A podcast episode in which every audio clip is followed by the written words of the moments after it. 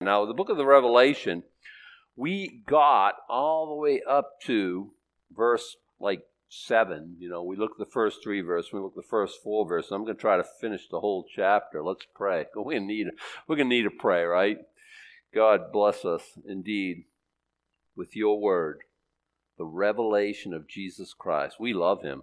Oh my goodness, we just so do. We adore his personage. We love everything about him. And Lord, help us in this insight you've given us, this dramatic insight in the first chapter. Help us to absorb it and be blessed by it. In Jesus' name, amen. I'm going to read the whole chapter like I've been doing. Chapter 1, verse 1 of the book of the Revelation. Give your attention to the reading of the Word of God and be blessed thereby. The revelation of Jesus Christ, which God gave unto him to show unto his servants things which must shortly come to pass. And he sent and signified it by his angel unto his servant John, who bare record of the word of God and of the testimony of Jesus Christ, and of all things that he saw. Blessed is he that readeth, and they that hear the words of this prophecy, and keep those things which are written therein, for the time is at hand. John to the seven churches which are in Asia, grace be unto you, and peace from him which is, and which was, and which is to come, and from the seven spirits which are before his throne, and from Jesus Christ, who is the faithful witness, and the first begotten of the dead, and the princes of the kings of the earth, unto him that loved us, and washed us from our sins in his own blood. And he hath made us kings and priests unto God and his Father. To him be glory and dominion for ever and ever. Amen. Behold, he cometh with clouds, and every eye shall see him, and they also which pierced him, and all kindreds of the earth shall wail because of him. Even so, Amen. I am Alpha and Omega, the beginning and the ending, saith the Lord, which is, and which was, and which is to come, the Almighty. I, John, who also am your brother and companion in tribulation, and in the kingdom and patience of Jesus Christ, was in the isle that is called Patmos for the word of God and for the testimony of Jesus Christ. I was in the Spirit on the Lord's day and heard behind me a great voice as of a trumpet, saying, I am Alpha and Omega, the first and the last.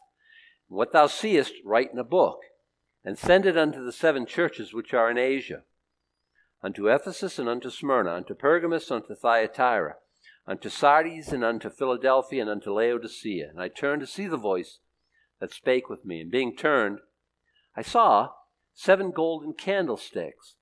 In the midst of the seven candlesticks, one like unto the Son of Man, clothed with a garment down to the foot, and girt about the paps with a golden girdle. His head and his hair were white like wool, as white as snow, and his eyes were as a flame of fire, and his feet like unto fine brass, as if they burned in a furnace, and his voice as the sound of many waters. And he had in his right hand seven stars and out of his mouth went a sharp two edged sword, and his countenance was as the sun shineth in his strength. And when I saw him, I fell at his feet as dead. And he laid his right hand upon me, saying unto me, Fear not, I am the first and the last. I am he that liveth and was dead. And behold, I am alive forevermore. Amen. And have the keys of hell and of death. Write the things which thou hast seen, and the things which are, and the things which shall be hereafter.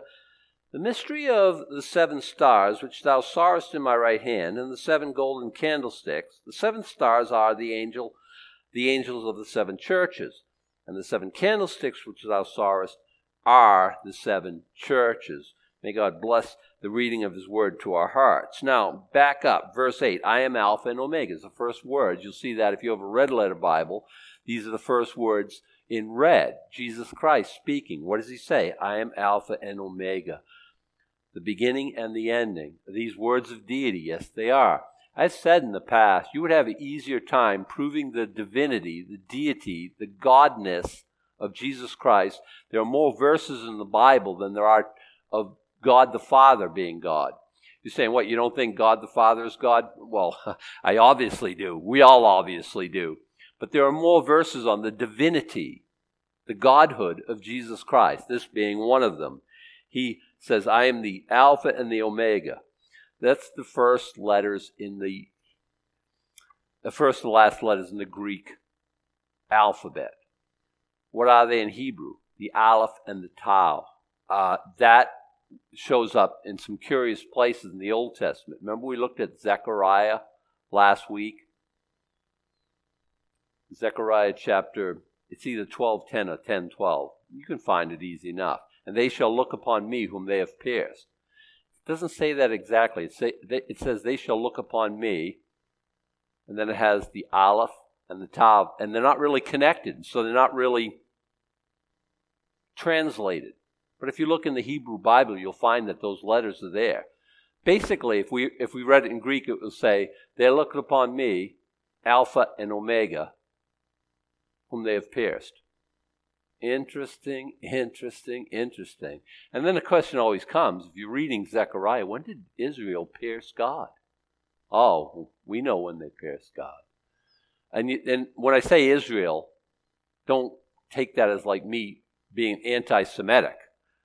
He died for our iniquity. He was, bruised for our iniquity. He was, he was chastised. Our, our, the chastisement of our peace was upon him. Okay, we we understand who put Jesus on the cross. You did, and I did. Okay, uh, you know all this debate about oh the Romans. The Jews didn't even have crucifixion. It was the Romans. Oh, but the Jews were in cahoots with him, and the Jews are the Christ. Stop all that nonsense. That's that's biting our toenails over nothing. Okay, the Scripture tells us that he he was brutalized for our sins. So we understand that. Now, here he's just saying, I'm Alpha and Omega, the beginning and the ending, saith the Lord, which is and which was and which is to come, the Almighty. All terms of divinity. Whoever this person is talking, it's God, and there's no questions about it. And then let's jump ahead to verse 18. The same personage, I am he that liveth and was dead. God was dead? Uh, yes. Yes, and we'll get there. So we'll put that aside for now. But this is Jesus Christ. It's the revelation of Jesus Christ. God gave it to him. God gave this revealing, this revelation, this uncovering to Jesus. And God gave, and Jesus gave it, gave it to uh, the angel who gave it to his servants. And I think a lot of times, like we talked in the past, a couple of weeks ago, why do people have such a hard time with the book of the Revelation? One, they don't know their Old Testament. Two, it might not be written to them. Just, I'm not saying that cheeky or arrogantly or, you know, get born again and see if this doesn't have a lot of more meaning to you. Uh, is everyone here in this room born again? Listen, I'm not setting, I'm not the one who says stuff like that, but this is going out to people who are listening at home, and we have had a lot of downloads of these messages and stuff, and I'm sure that someone's going to listen to it who is not born again. So and but they need to be. I, John. Um, we, we, understand uh, John to the seven churches, verse 4. I, John. Um, this was written by John, the John, the youngest of the disciples. Uh, is that biblical? Yes. Um, because he was the one on Jesus' right hand at the Seder, the Passover feast. It's the place of the youngest. Okay, we have to put some things in our thinking together to come up with that. But it, I think it's a very biblical concept. John's still alive. He's the last one. I, John, who also am your brother. Hey, it's me, John, the apostle, the apostle. Sit up and pay attention. No, no, no, no, no, none of that, none of that. It's so sweet. I, I love this. This is just, it, it, it breaks my, John, you know, your brother, your, your fellow sufferer. Look at what he's saying. I, John, whom your brother and companion in tribulation. Are you struggling right now? Are you going through it? Are you hard up against it? I get you. I know. I know. I'm feeling you. Hey, I'm in Patmos right now. I I understand a little bit about suffering. You know, uh, he was sent there, and we'll get there. Well, let's just do it in order. I, John, whom your brother and companion in tribulation, in the kingdom and patience of Jesus Christ, I was in the isle that is called Patmos for the word of God and for the testimony of Jesus Christ. It's a rock. It's out in the uh, Aegean Sea. It's about 20 something miles off the coast of Turkey. Um, some say it was a penal colony and it was a mine and and John had a you know uh, was involved in the work of the mine. Some say no, he had freedom. He came and he went as he pleased, but he was on the island. The Emperor Domitian had sentenced him there. What his activities were. It's all extra biblical, so it's all very hypothetical. We have to look at other people's writings, and people, different people say different things. Have you ever read Foxe's Book of Martyrs? And then later on, have you ever read uh, Jesus Freaks? They have him being boiled in oil, and it didn't take. He didn't die. And after that, the emperor, again being uh, Domitian, sent him off to this isle called Patmos. Uh, Hippolytus in the second century, early in the second century, wrote these things. Uh, a lot of people think, well, that's just fanciful. That's just, it's not biblical. So believe what you will. I send it out there for what you make of it. Uh, do I know these things to be true?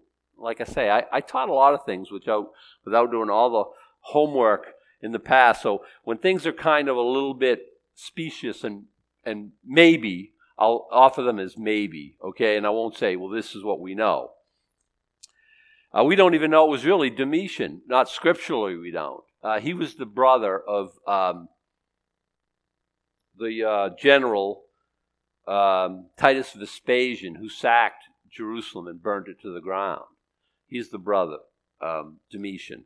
And he was a persecutor of Christians. Again, extra biblical. But he sends uh, This isle called Patmos. And he's there specifically for the Word of God and for the testimony of Jesus Christ. In other words, I'm being punished. I'm sent here. It's kind of like jail island. I mean, for, for his purposes. Um, and he's not in Ephesus. He's not uh, teaching in the Ephesian church right now. He's off, like I say, in this prison island for the Word of God and for the testimony of Jesus Christ. Uh, he's our companion in tribulation. Are we going to experience tribulation in the coming days? I hope not. I'd be really surprised. I heard a prophecy yesterday. I took the time to listen to one of these YouTube things, and you got a prophet, and I'm not even going to tell you where I. You have to judge for yourself. And he says, "Good times ahead." And he prophesied that you know the, the outcome of the elections could be overturned blah blah blah. And he's and he started saying something that has it's kind of he date stamped it like this is going to happen at such and such a time within starting in the next week. So we'll see if he's a false prophet or not. But he was like, oh, it's going to be a great time, is it? Boy, I hope he's right. It looks to me like tough sledding ahead for the Church of Jesus Christ. Will we be Will we be in the penalty box? Will we be persecuted for our faith in Jesus Christ? We are now, it's one degree or another is it, it's binary in America. Uh, for Christ or against Christ. Is there any warm, gray, like middle? It's uh, it's kind of melting away. People are hot, people are cold. The, the lukewarmness about Christianity is a kind of a thing of the past. Will we be persecuted? I don't know. I don't have a crystal ball. I don't know. I hope not. But here's what me and Susan say. We've talked about this a lot. In for a penny, in for a pound. We're all about Jesus. If it means death, today's a good time to die. If it means you say, oh, oh, you can act all courageous, and stuff like that, but when it comes right down to it, oh, listen, listen, listen. 1980, February 14th, I gave my life to Jesus Christ. And I understood something then. Living for Jesus, it may at some point mean dying, may mean dying for Jesus. That's a choice I made long ago. And I've made it like a thousand times since. I love to live in His blessing and His plenty, sharing the gospel of Jesus Christ. Who knows what tomorrow's going to bring, but whatever, right? I, I'm going to tell you something. I don't know. You know, governments and, and politicians, they come and go. Our faith in Jesus Christ has to be absolute. Well, whoever they elect, whether it's, it's stolen, whether he's the duly, I, I don't know these things. I mean, I don't I have my suspicion like you have your suspicion. I don't know these things. What I do know, Jesus Christ is the Lord of the universe, and I have bent my knee to him, and I'm not going back. So persecution be damned, full speed ahead. We're we're in this for, for the long haul. Uh, all those who would live godly in Christ Jesus shall suffer persecution. We've all suffered to one degree or another. Well, John here, he's in Patmos, and he, but he's saying, I'm feeling, it. I understand what it is to be persecuted. Uh, I'm, in, I'm there right now. I was in the Spirit on the Lord's day and heard behind me a great voice as of a trumpet. Wow. this trumpet guy speaking. What's that all about? Well, we're going to get into that a little bit. He's in the Spirit on the Lord's day. A lot of people want to make a lot of this. So he's in a, you know, not in the flesh, he's in the spirit, like like, you know how you pray in the Spirit and you're still in the flesh when you pray in the Spirit, right? Uh, there's a lot of, you know, in the Spirit can mean like, it's, it's kind of a vague statement. But the, the Lord's Day, is a little bit vague. So some people, okay, so here he is on the Lord's Day, Sunday, and he's having a high time. He's all spiritual and he's thinking about the Lord and worshiping the Lord. And some people, because they're Sabbatarians, like, no, this, the day of the Lord is Saturday, and it has been right through, and it's a, a commandment, and blah, blah, blah. I don't think it's either one of those things. It's, you would have something, if you would read this, it's an adjective, and it would be like the Lordy Day, if that helps, or the phrase that we see all through the Old Testament, the day of the Lord. And I think that's what he's talking about. It's the only place found in the New Testament. I was in the Spirit on the day of the Lord. So, what day of the week was it? Does it matter? Uh, whatever. Make it whatever you want. Make yourself happy. But he's in the he's in the day of the Lord, and he's in the Spirit. I think he's not in his body. I think he's in the Spirit, like like an out of body experience. You think that's not that's kind of typical in Scripture. Paul goes to heaven, whether in the body or out of the body. I can't say. You know, we're reading through Ezekiel. God grabs him by the hair and takes him to Jerusalem. Was that like a physical journey? Was he really in Jerusalem? I think he was in the spirit. Was he was he physically there? You're saying, Adam, you believe in out of body experiences? I, I don't know what I believe. I think John's having something that's more than just, I think he's in the Spirit on the Lord's Day. You do it that way, you will, okay? Let's keep moving on the day of the Lord. I think he's in the Spirit on the day of the Lord. By the way, that's at least 2,000 years removed from Patmos, right? So he's traveling forward in time, and you can't get uh, away from that. When he, in chapter 4 and chapter 5, he's seeing things that won't happen for 2,000 years. How does he do that in, this, in the flesh? Is it just a vision, like, uh, like a movie that he's watching? I don't know. The language, you can do a lot with it. And it, it, I, I don't know the answer. I think the important thing is what he's saying, what he's recording, what he's, uh, what he's talking to us about. So he's in the Spirit on the day of the Lord. He heard behind me a voice as a great trumpet. I am Alpha and Omega, is what the voice said. So the voice is saying, the trumpet, clarion call. Uh, uh, what's a voice like a trumpet sound like? Uh, loud, uh, declarative, you know, like. Uh, uh, uh, listen, sometimes when I say I don't know, you're going to have to live with it. The fact is, I don't. And if we want to be honest, the fact is, you don't really know either. A lot of this, he's going to use the word like the simile language. Well, it was like. Well, it wasn't that, but it was like that. Paul said, I went to heaven I know this guy, whether in the body or out of the body, I can't say. Such a one was caught up to the third heaven. Paradise is what he's saying. Who saw things that was, he said it's unlawful to say. Was there a rule in Scripture that says you can't say what you saw when you were in heaven? No. He's saying it would be a crime if I try to explain it. John tries to explain it, and John is reduced to language. Well, it was kind of like this. I mean, how do you describe something you've never seen before? or it's never happened. Uh, uh, you're gonna, you're gonna, you're gonna. Well, you know, if you think about it like this, it was kind of like this. People who like have angelic visits, they they commonly say, you know, it happens here on Earth. They say, well, you know, it was kind, it was kind of like an alternate. Uh, uh, the sky was blue, but it wasn't blue. It was like blue you never seen before. And I've heard that like theme over and over. Like people have do other angelic visits to people? Yeah, sometimes. We know that scripturally. That's not a that's nothing that has to but that blue that's not quite blue.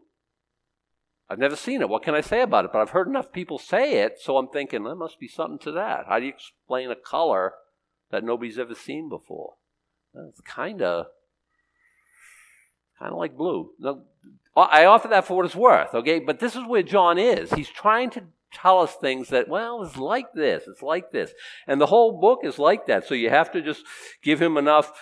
He, he's, he's doing the best he can. The voice said, and he didn't say like this, this is what he said I am Alpha and Omega, the first and the last. What thou seest, write in a book, and send it unto the seven churches which are in Asia, unto Ephesus, unto Smyrna, unto Pergamos, unto Thyatira, unto Sardis, unto Philadelphia, and unto Laodicea. Why those seven churches? You never heard of most of them outside this book. Colossae is right near Laodicea. Paul wrote a letter to Col- you've heard of the Colossian church. Why isn't that included? Um, you know, when we're talking about Turkey, uh, well, actually, uh, it's not. Uh, I was going to say Syria. Um, Antioch is in Turkey. No, it's in Syria. But the, look at all the ver- churches he doesn't mention. Now, this is a a, a, postal route, ancient postal route, and they're like the cities are like thirty or fifty miles apart, and they have a little, they're like a little semicircle going clockwise, going clockwise, okay, uh, and, and you can see them on a map. You can find them. You can find them on Google Google Earth today, okay. Uh, but the reason he's picking out these seven churches, and they're seven complete, Okay, this involves Colossae. This involves the Roman church, the Jerusalem church. Does he write to the church in China? There is no church in China at this time, but there is now, and I bet it's a lot bigger than the church in the United States. And uh, here's the thing this is all churches, all time. That's, I think, what the seven is. It's, it's all churches, okay? And is there a letter here to the church of Calvary Chapel of Kennebec Valley in 20? 21 by the time we get there. Uh, I think so. I think so. He that hath an ear, let him hear what the Spirit says to the churches is going to be a prominent theme when we get to those letters, but I won't get there unless I keep moving. Um, he's writing to these seven churches, and they're symbolic, I think, of all the churches of all time. But let's keep moving. I turned to see the voice that spake with me, and behold, I turned, I saw seven candlesticks. Lampstands is better, okay?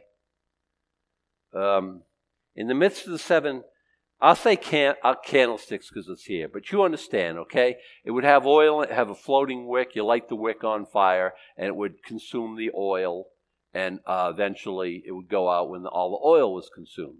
It's not a wax structure with a wick going down through it that melts, and none of that, okay? That would come hundreds and hundreds and hundreds of years 800 years or so after this writing, in my thinking, the way I understand it. In the midst of seven candlesticks, one like the Son of Man, clothed with a garment down to his foot, and girt about the paps with a golden girdle. His head and his hair were white like wool, as white as snow, and his eyes were as a flame of fire, and his feet like the fine brass, as if they burned in a furnace, and his voice as the sound of many waters. He had in his right hand seven stars, out of his mount with a sharp two-edged sword, and his countenance was as the sun shineth in his strength. And when I saw him, I fell at his feet as dead. And he laid his right hand upon me, saying unto me, Fear not, I am the first and the last. Any questions? Good. We'll move on to the next uh, section here, right?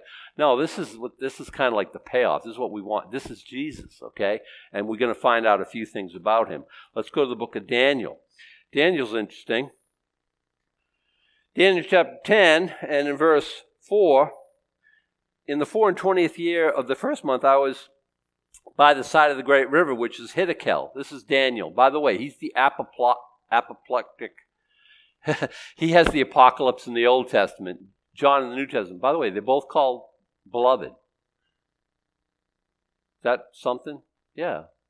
God loves you. He reveals more things to you. But both of these have visions that like are unique to just them. We have one in the Old Testament, one in the New Testament. So he's he's by the side of the great river, which is Hiddekel. Okay, he's in uh, Babylon during the captivity. Uh, he's serving under uh, Nebuchadnezzar. At this point, we don't know because he served through several administrations and he had a long time uh, in Babylon. He was there for like seventy years. He maybe maybe even longer. He he probably he died in Babylon. Then I lifted up mine eyes and looked, and behold, a certain man clothed in linen, whose loins were girded with fine gold of Uphaz. His body also was like the beryl, his face as the appearance of lightning, his eyes as lamps of fire. This is very interesting. And his arms and his feet like in color to polished brass, and the voice of his words like the voice of a multitude. I, Daniel, alone saw the vision for the men that were with me saw uh, saw not the vision, but a great quaking fell upon them, so they fled to hide themselves. So he, okay, let's just keep reading. Therefore I was left alone, saw this great vision, and there remained no strength in me, like John, right? John passes out. I mean, he's, when I saw him, I fell at his feet as though dead. And yet I heard the voice of his words. When I heard the voice of the words, then was I in a deep sleep on my face, and my, with my face to the ground. And behold, an hand touched me, which set me upon my knees and upon the palms of my uh, hands. And he said to me, O Daniel, a man greatly beloved, understand the words that I speak unto thee, and stand upright. For thee, for unto thee am I now sent. You say, well, that's not Jesus. Jesus is sent. Jesus is the sender. He's not the sent one. I agree. I don't think it is Jesus. Same. It's awful similar. It's awful similar. Why don't you think it's Jesus? Oh, I'm glad you asked. Let's keep going. Uh, when he spoke in this word unto me, I stood trembling. He said to me, Fear not, Daniel, for from the first day that thou didst send, set thy heart to understand, chasten thyself before thy God, thy words were heard, and I am come for thy words. You say, well, it still can be Jesus. I agree. At this point, we don't know any better. But the prince of the kingdom of Persia withstood me. Uh, uh, withstood me one and twenty days, but lo, Michael the chief princes came to help me, and I remained there with the kings of Persia. Jesus Christ doesn't need any help from Michael the archangel. Uh, unless there's something going on here that I don't understand about Jesus Christ. When the prince of Persia, obviously a demonic being, resists this messenger from God, can demons do that? Yeah. Yeah, I guess so. And then Michael shows up to give, listen, Michael ain't showing up to give Jesus a hand, okay? I, just is, is any fallen angelic being able to resist Jesus Christ for 21 days? No. Listen, no. That's laughable to me. Unless he puts himself in such a situation that allows for that. When he became human, you see Satan took him up to that, you know, that the top of the temple. Was Jesus like, okay, I'm going to top of the temple? Could he resist if he wanted to in his humanity? Well, I don't know. There's a lot of things we can talk about there and visit when, when Jesus was a man, you know, but he he won when he battled Satan. You remember that. Was he limited in some ways that I, I, think he was. I said I think he set aside the prerogatives of his deity when he was in Judea. He wasn't in Samaria. When he was in Egypt, he wasn't even in the promised land. He was only one place at one time. Is he still like that? I don't think so, but again, we're, we're going to be treading on places we don't really even understand. You say, why'd you bring us here then? He's very much like Jesus, isn't he? Is he typologically Jesus Christ? You know, the, the one with the message. I, I don't know that. There's similarities. Are all heavenly beings like that? I, I don't I don't know. I don't want to go there. But some people make this Jesus Christ, and I think like, yeah, I'd, I'd, I guess I'd agree with that,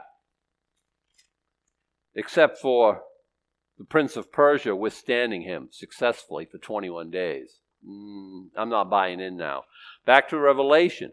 But he's so we see this type of language, and again, like a lot of people don't understand the book of the Revelation because they don't know the Old Testament. I'm, I'm, I, I don't want to go on and on about that. You say, well, I'm trying to learn.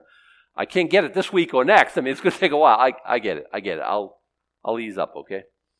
Read your Bible. Read your Bible. It's everything you need to know. Let's keep moving. He was he, he's in the midst of the seven candlesticks. Look at the seven candlesticks out of the seven churches. Where's Jesus in our midst? Listen, where two or three are gathered in my in my name, I'm going to be right there in the midst. Is he here right now? Yes. I don't feel him.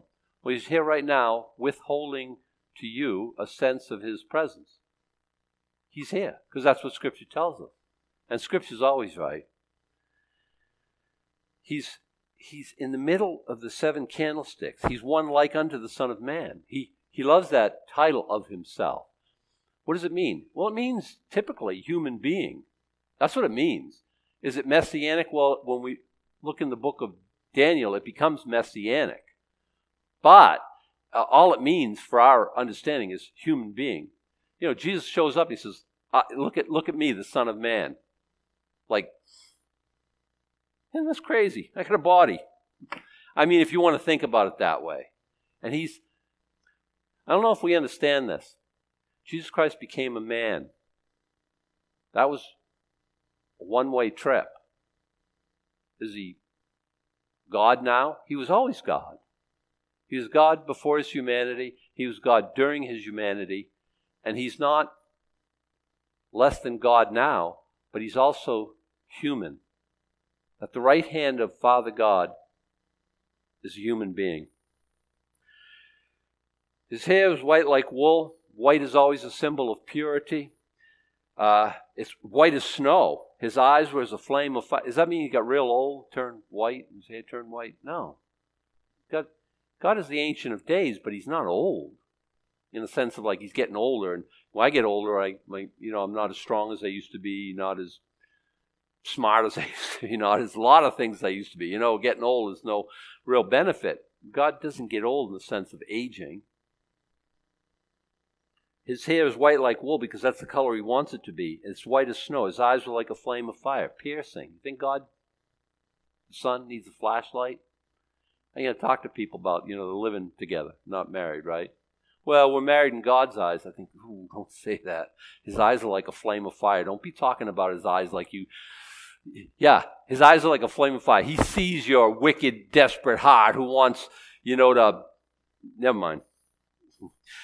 His eyes are like a flame of fire. Is that comforting to you or is that like a little bit scary? It should be both, my thinking.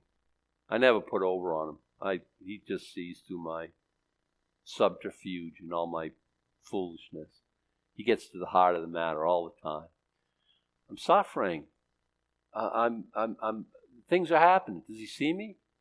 Lord, are you paying attention to what I'm going through here? Am I paying attention?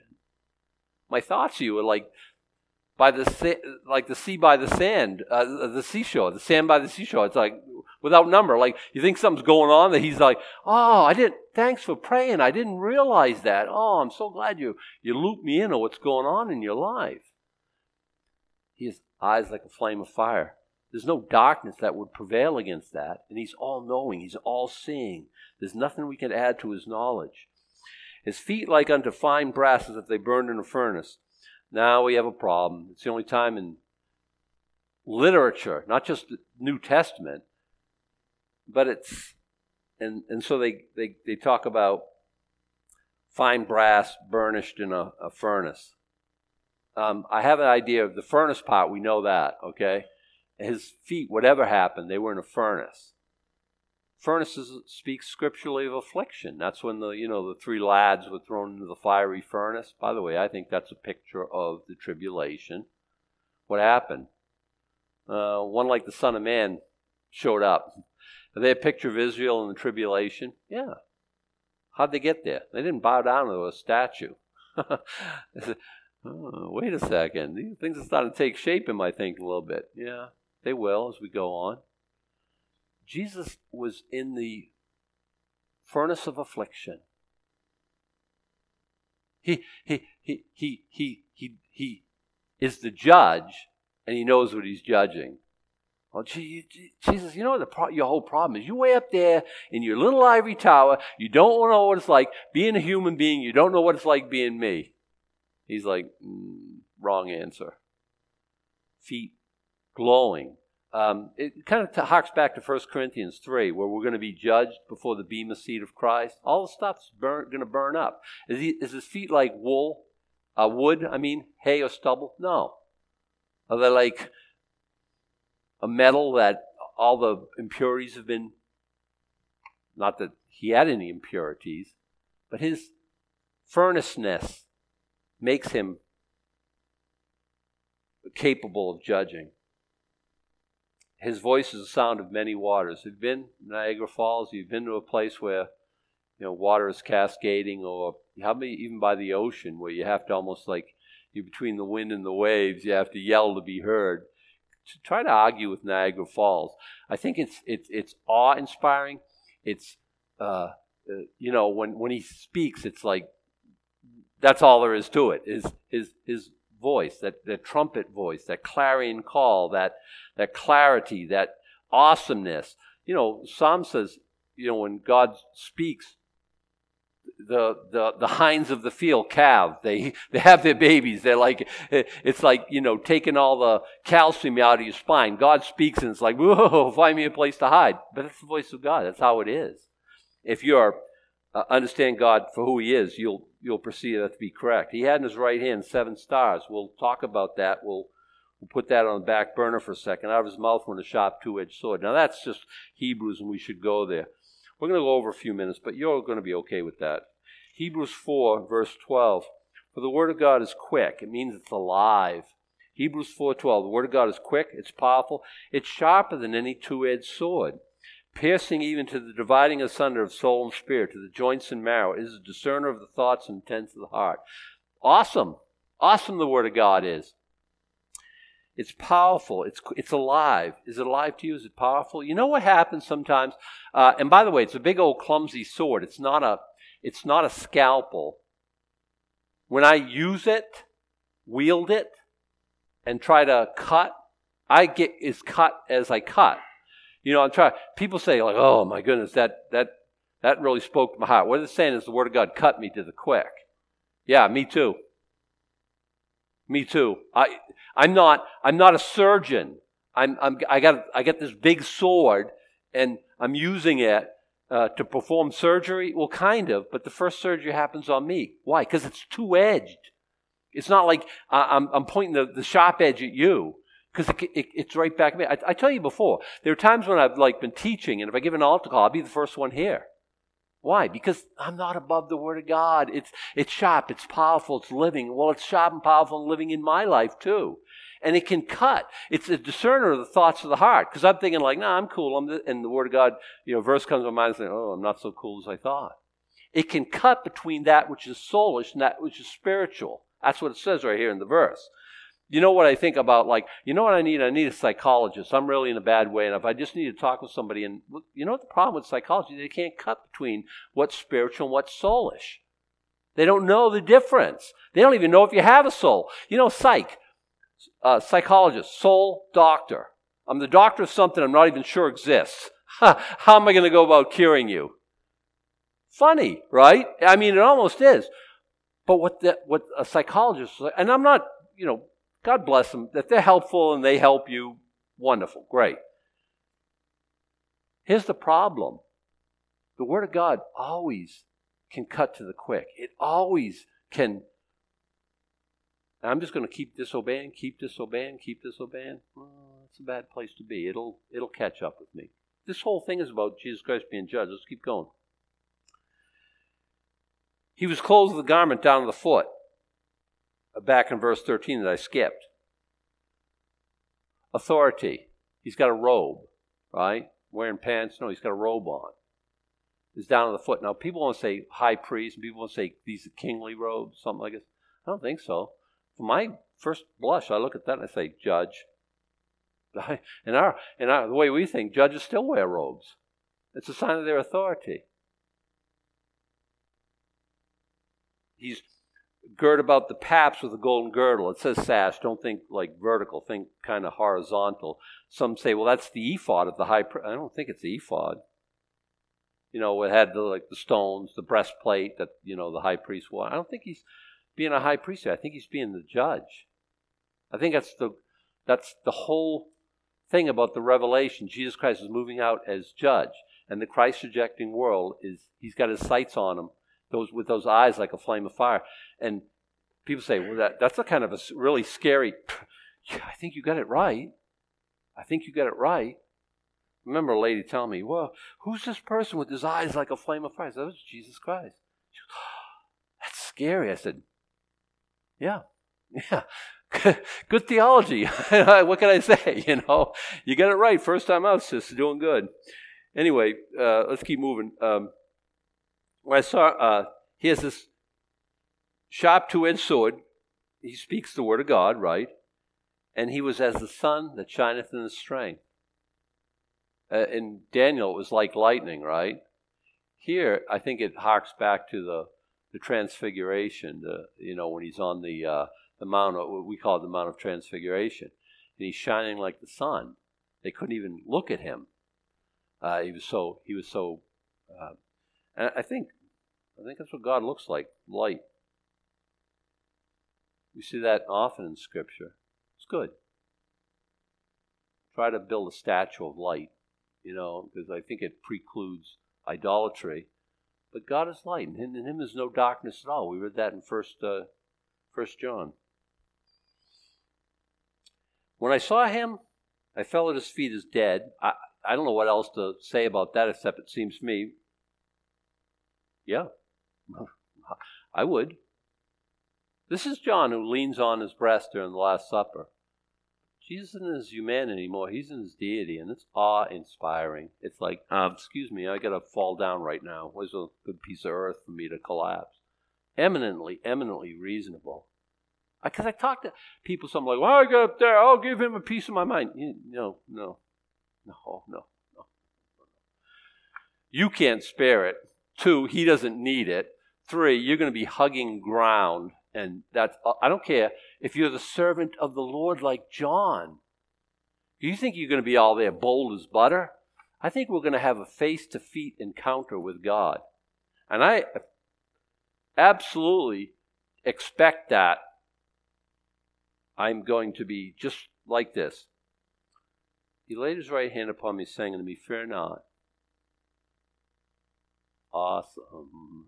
I am the first and the last. Why is that important? How was there before you even showed up? I, I see what's gonna how it's gonna be at the end. Um, I'm not done with you. He's like, I'm the first and the last. I'm he that liveth and was dead. Share that with your Jehovah's Witness friends. God died, and he did. I'm alive forevermore. Only one time. People would kill him if they could. You know, we were all wearing the, the bracelets, WWJD. What would Jesus do? You know, back along, we're doing that. Others were too. We want Jesus dead, is what it stood for with them. Yeah, that's that's bold. Uh, will he? Will you kill him? No, they will try. We'll, we can look at that when we get look at the second coming of Jesus. They will try. Will they be successful? Not so much. I, I was I was dead. What what about now? I'm alive forevermore. I just I only needed to go through death once. Why? Why'd you need to go through death? Amen. And have the keys of hell and of death. Now that tells us everything we need to know about death. Ten foot tall and bulletproof. My God has the keys to hell and to death. You say, de- well, hell there means Hades. I don't care if it's the place of the abode of the dead, hell itself, where the, the, the lake of fire, whatever you want to make it. Jesus Christ holds the keys. I died. I'm alive. I'm never going to die again. Oh, heaven and hell and all that and death. I got the keys right here. Is Satan going to just kill us? Oh my goodness, he's going to kill us. Not before your time. You'll die on time. I will too. Uh, he would if he could, but he can't. So here I am, 10 foot tall and bulletproof in the hand of the Lord. Nothing's going to happen to me today. And then when I finally die, I'll be in his presence. I always say this all the time. Could people threaten you? I'll kill you. What else you got? That it? You're going to send me home to be with Jesus? threaten me with a good time. My God has the keys. This is awesome. This is so awesome. I have the keys of hell and death. Well, Satan, he has he's got he's been defanged. He's got nothing. He's got so nothing. Write the things which thou hast seen, the things which are, the things which shall be hereafter. Is threefold uh, division of the book. If you want to outline, this is the outline. The things which are is chapter one. The things which are, and things which you've seen in chapter one. The things which are chapters two and three, and the rest of the book are the things which shall be hereafter. Metatauta in the Greek. They're time words after these things. Look at chapter four, verse one. We're, we're almost there. Okay, hang in with me. After this, I looked and behold a door. After what? After the church age chapters 2 and 3. After this, metatauta. And we'll see all several places in the book where it says metatauta. After this, then this happened. After this, then this happened. After this, then this happened. After this, then this happened. What are we, what are we talking about? The book is chronological. And he just told us that. And if we appreciate that, so much of it is so much easier to understand. People are trying to jumble everything and put, you know, we're in the tribulation right now because, you know, when that, uh, uh, meteor falls and it turns the, you know, water, it's made bitter. Uh, the word is wormwood. And of course, in uh, Chernobyl, in uh, Ukrainian means wormwood. So we're in the tribulation now. And no, I don't know how else to say it. You'll know. You'll know. You'll be watching it from the mezzanine. And I think I can prove that in chapter 4, verse 1, but we'll, we'll say that to when we get there. The, the most important things for our learning, I think, is in chapter 2 and chapter 3. I think that's going to be the most helpful, although this is very helpful too.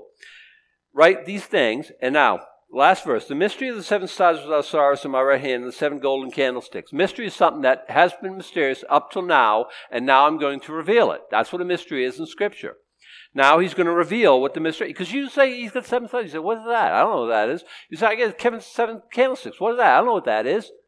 And when John's looking at it, he, he sees these symbolic things, and he doesn't know what they are. They are seven stars, and they are, they're not like stars, not like candlesticks, but they are. And but what do they mean? What are they symbolic of? Ah, Jesus is going to tell us, and we don't need to guess. This is let this be a lesson to all of us. Please don't guess. He'll tell us here. He'll tell us in a chapter before it or after it, or he'll tell us somewhere else in the book. And if we can't find it anywhere, so we haven't found it yet, or he just hasn't revealed it yet. But don't guess and fill in the blanks. One of the problems is once I've made up my mind about something and I get a new idea comes in, it's hard to shift it because I already made up my mind. So we don't know, but here we know a little bit because I because even now there's debate. The mystery of the seven stars, which are stars to my right hand, and the seven golden candlesticks. The seven stars are the angels of the seven churches. Any questions? So we have an angel of this church. I'd like to think so. How cool would that be? You know, uh, how about like whole angels like floating around here, and just taking care of us and making sure no evil befalls us? You think that's true of Scripture? I think they're ministering spirits. They're sent to help those of us who are saved. Do you have a, a particular guardian angel? Did you bring him with you this morning? I don't know these things. I kind of almost think that's that's the way it is, but I don't know it for sure. But I don't think that's what he's talking about. Say, what do you mean? It's angels right there. Angelos means messengers. And it can be angels, as we would understand. There's a lot of angels in this book. This is the book of angels in the book of the Revelation. But I think he's talking to messengers. What do you mean? The seven pastors of these seven churches. Well, that's what I'd like to believe, anyway. So why do you think that? I have a hard time with Jesus would write a letter to an angel. Here you go, angel. you write a letter to somebody because one, they have to be able to read it, right? And two, they don't have instant recall. Wouldn't Jesus just speak to an angel? There's no other place in Scripture where he writes to an angel. But he could. It could be an angel in the sense that we think angel, right? Angelic being, heavenly host, angel. And if you want to believe that, that's fine. You're not a heretic, okay? And feel free, all through this very, a lot of times we're, we're taking some educated guesses here. Feel free to disagree. You'll be perfectly fine. Doesn't make you or I a heretic. I like to think the letters are to the pastors, the messengers of the seven churches. And that's who will actually physically receive them, and that messenger will read them, communicate them to his, his candlestick, his church. The seven stars are the seven angels of the seven churches, and the seven candlesticks which thou sawest are the seven churches. Is that important to us? Jesus is in the midst of the candlesticks. Where is he right now? I tell you, he's in our midst. Is that worship worthy? is that something that wants to make you pour your heart out and just praise? Well, let's do it. Let's. What are we waiting for? Why don't we come on up? Let's praise His holy name. Listen, if you feel like you want to pass out from all this, I, I, I if you don't, you know why? Because my word pictures aren't good enough. When you actually see him, the real deal, it'll be a it'll be a worship time. It will it will definitely be. Let's stand. Let's uh, let's pray. Let's go out of here singing. Father, we thank you for your word. What a blessing to know Jesus in a way that we haven't hitherto known him. We're going to see him judged. We're going to see him be the righteous judge. It comforts our hearts to know, Lord, that all iniquity, all sin, all subterfuge, all falsehood will be, the, ba- the scales will balance out and truth will out. And in the age of deceit that we live in, Lord, we look forward to that. Now may the Lord bless thee and keep thee. The Lord make his face shine upon thee and be gracious unto thee. The Lord lift up his countenance upon thee and give thee peace. Amen.